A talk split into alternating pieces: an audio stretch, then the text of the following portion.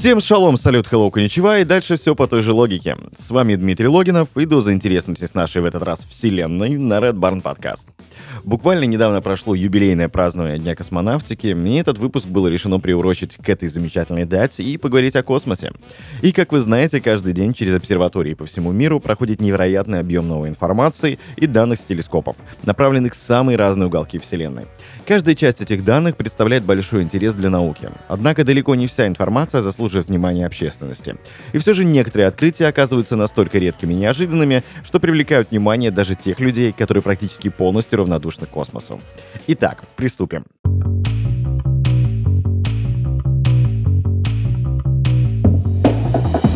На десятом месте у нас черные дыры в космосе.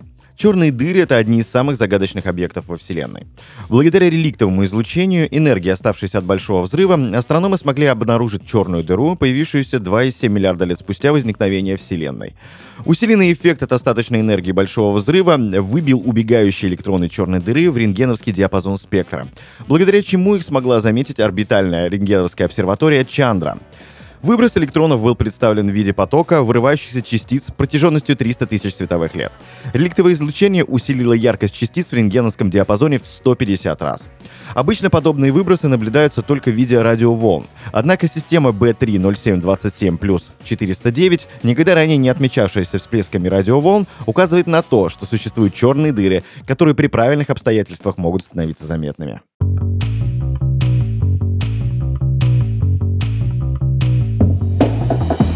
Номер 9. Начало деконструкции Солнечной системы. Формирование Солнечной системы очень красочное событие. В находящемся в 570 световых годах от нас созвездии Девы, одна из систем продемонстрировала астрономам явление, которого они никогда не видели раньше. Начало своей деконструкции, то бишь разрушения. Антагонистом в этой космической трагедии является белый карлик, компактная звезда размером с Землю, чьей массы не хватило для перехода в сверхновую.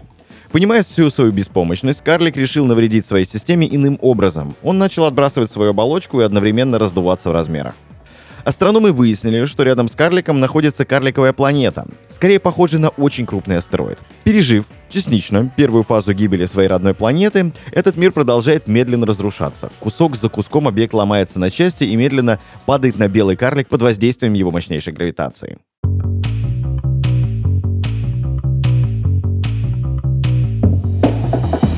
На восьмом месте зарождение планеты. Большинство из всех известных нам планет и экзопланет являются уже весьма пожилыми представителями планетарного сообщества и находятся возле своих звезд не один миллиард лет. Если учесть, что менее массивные звезды обладают потенциальной возможностью существования в течение триллионов лет, очень сложно найти что-то, что гораздо моложе самой Вселенной. Но, тем не менее, такие открытия случаются время от времени. Например, недавно группа астрономов с помощью космического телескопа Кеплер и мощностей обсерватории Кека провела наблюдение за объектом К2-33b и полностью сформированной планетой, чей возраст оценен всего лишь 5-10 миллионов лет. По космическим масштабам она родилась практически вчера. Сама планета представляет собой объект размером с наш Нептун и оборачивается вокруг своей звезды на расстоянии в 15 раз меньше дистанции между Меркурием и нашим Солнцем. Что более важно, обнаружение К2-33b и других подобных планет такого же размера опровергает мнение, согласно которому огромные планеты могут формироваться только вдалеке от своих горячих звезд, где более прохладно и спокойно.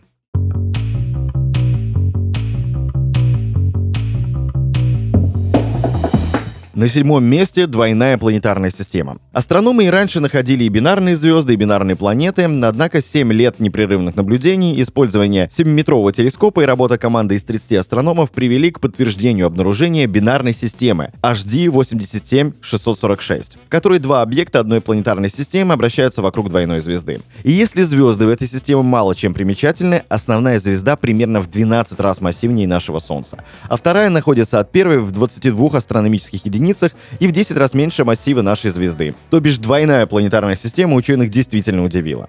И, во-первых, планеты с учетом их расположения неожиданно огромные. Одна из них 12 раз массивнее нашего Юпитера. Вторая является серым карликом, быстро двигающимся субзвездным объектом быстро вращающимся субзвездным объектом с массой в 57 раз больше массы Юпитера.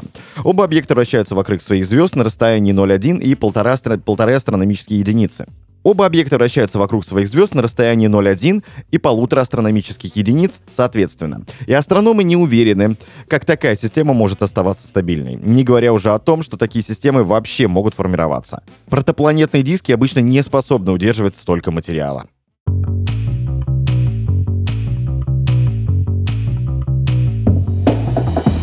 Номер 6. Бесхвостая комета. Среди множества космических булыжников и гигантских ледышек, пролетающих сквозь нашу Солнечную систему, уникальным объект C-214S3 делает то, что он является так называемой бесхвостой кометой. Астрономы не до конца уверены, как называть подобные объекты, поэтому предложили новый тип классификации, обозначив их кометами Мэнкс. Название связано с породой бесхвостых кошек с острова Мэн. Свое начало комета Мэнкс берет из пыльного, темного и холодного репозитория, находящегося на задворках нашей Солнечной системы и носящего название облака Оорта. Хвост у кометы подобного типа отсутствует потому, что в ней содержится в миллион раз меньше льда, в отличие от обычных комет.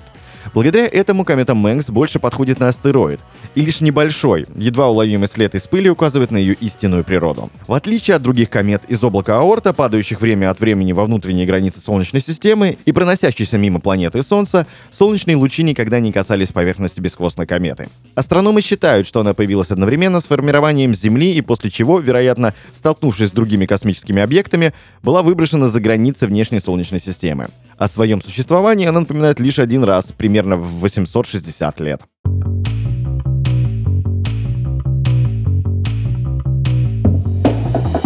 Пятое место занимают дожди на Титане. Спутник Сатурна Титан – самый интересный на сегодняшний день объект в Солнечной системе. По размерам меньше Меркурия, Титан является вторым крупнейшим спутником Солнечной системы и первым по величине спутником Сатурна, уступая лишь Ганимеду, спутнику Юпитера. С его горами, морями и плотной атмосферой Титан с астрологической точки зрения является своеобразной мини-Землей. Как и на нашей планете, на Титане идут дожди. Правда, дожди здесь из метана, а температура на поверхности составляет около минус 180 градусов Цельсия. Выглядит все это должно невероятно красиво, так как отдельные капли дождя здесь крупнее, чем на Земле, и падают они гораздо медленнее из-за слабой гравитации. Дожди на Титане очень частое явление. Каждые две недели в течение трех дней здесь буквально льет как из ведра. Что интересно, в отдельных регионах спутника дожди напротив являются очень редким явлением, происходящим раз в тысячу лет. Ну и в этом случае дожди буквально затапливают регионы огромной площади. Например, осенний ливень 2010 года затопил площадь в половину миллиона квадратных километров.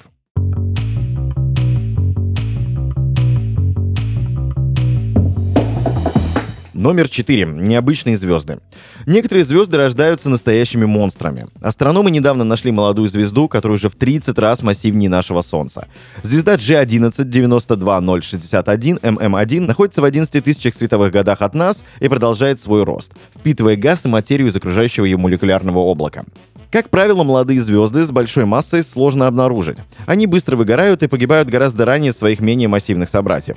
Если у солнцеподобных звезд жизненный цикл может длиться в течение 10 миллиардов лет, то жизненный цикл более массивных молодых звезд составляет всего несколько миллионов лет.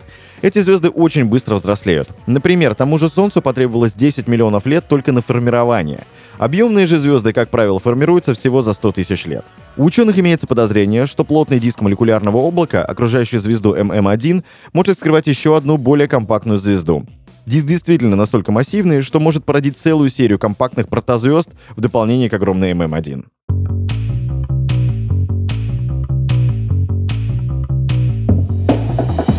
Ну и первую тройку у нас занимает весь процесс рождения сверхновой. Классическая вспышка сверхновой представляет собой огромный взрыв внутри двойной системы звезд.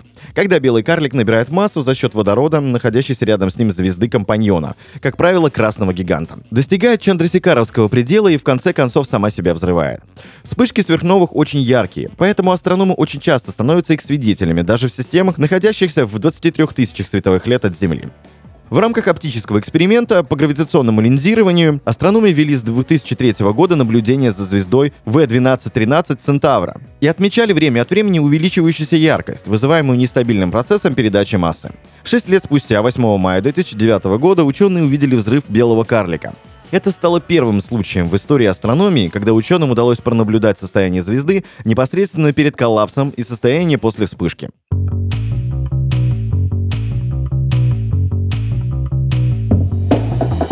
Номер два. Взрыв кометы Чурюмова-Герасименко. В феврале этого года комета 67Р Чурюмова-Герасименко преподнесла ученым сюрприз. 9 из 11 научных инструментов космического аппарата «Розетта» зафиксировали на комете взрыв. Объект неожиданно озарился ярким светом и выбросил в космос мощную струю из газа, плазмы и пыли. Такая повышенная активность кометы объяснялась тем, что она приближалась к Солнцу. Вследствие воздействия солнечного ветра ледяной объект начал таять. На нем образовались трещины, из которых и вырвалась струя нагретого газа. Уникальные фотографии этого события были получены космическим аппаратом «Розетта», ранее высадившим на комету посадочный модуль Филы. Посмотреть на комету 67Р вблизи у нас, к сожалению, больше не получится. 30 сентября космический аппарат «Розетта» завершил свое 12-летнее космическое путешествие. Ученые провели контролируемое столкновение зонды с кометой.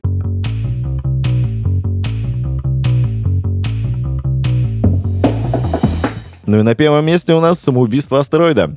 Космический телескоп Хаббл недавно стал очевидцем очень редкого космического явления — спонтанное разрушение астероида. Обычно к такому течению обстоятельств приводят космические столкновения или же слишком близкое приближение к более крупным космическим телам. Однако разрушение астероида R, дробь 2013 R3, под воздействием солнечного света оказалось для астрономов несколько неожиданным явлением. Нарастающее воздействие солнечного ветра привело к вращению R3. В какой-то момент это вращение достигло критической точки и разломило астероид на 10 крупных кусков весом около 200 тысяч тонн. Неторопливо отдаляющихся друг от друга со скоростью 1,5 км в секунду куски астероида выбросили невероятное количество мелких частиц. На сегодня это все. Это был топ-10 фактов на Red Barn Podcast. Следите за космосом и подписывайтесь на наши социальные сети в группу ВКонтакте, Инстаграм и канал в Телеграм.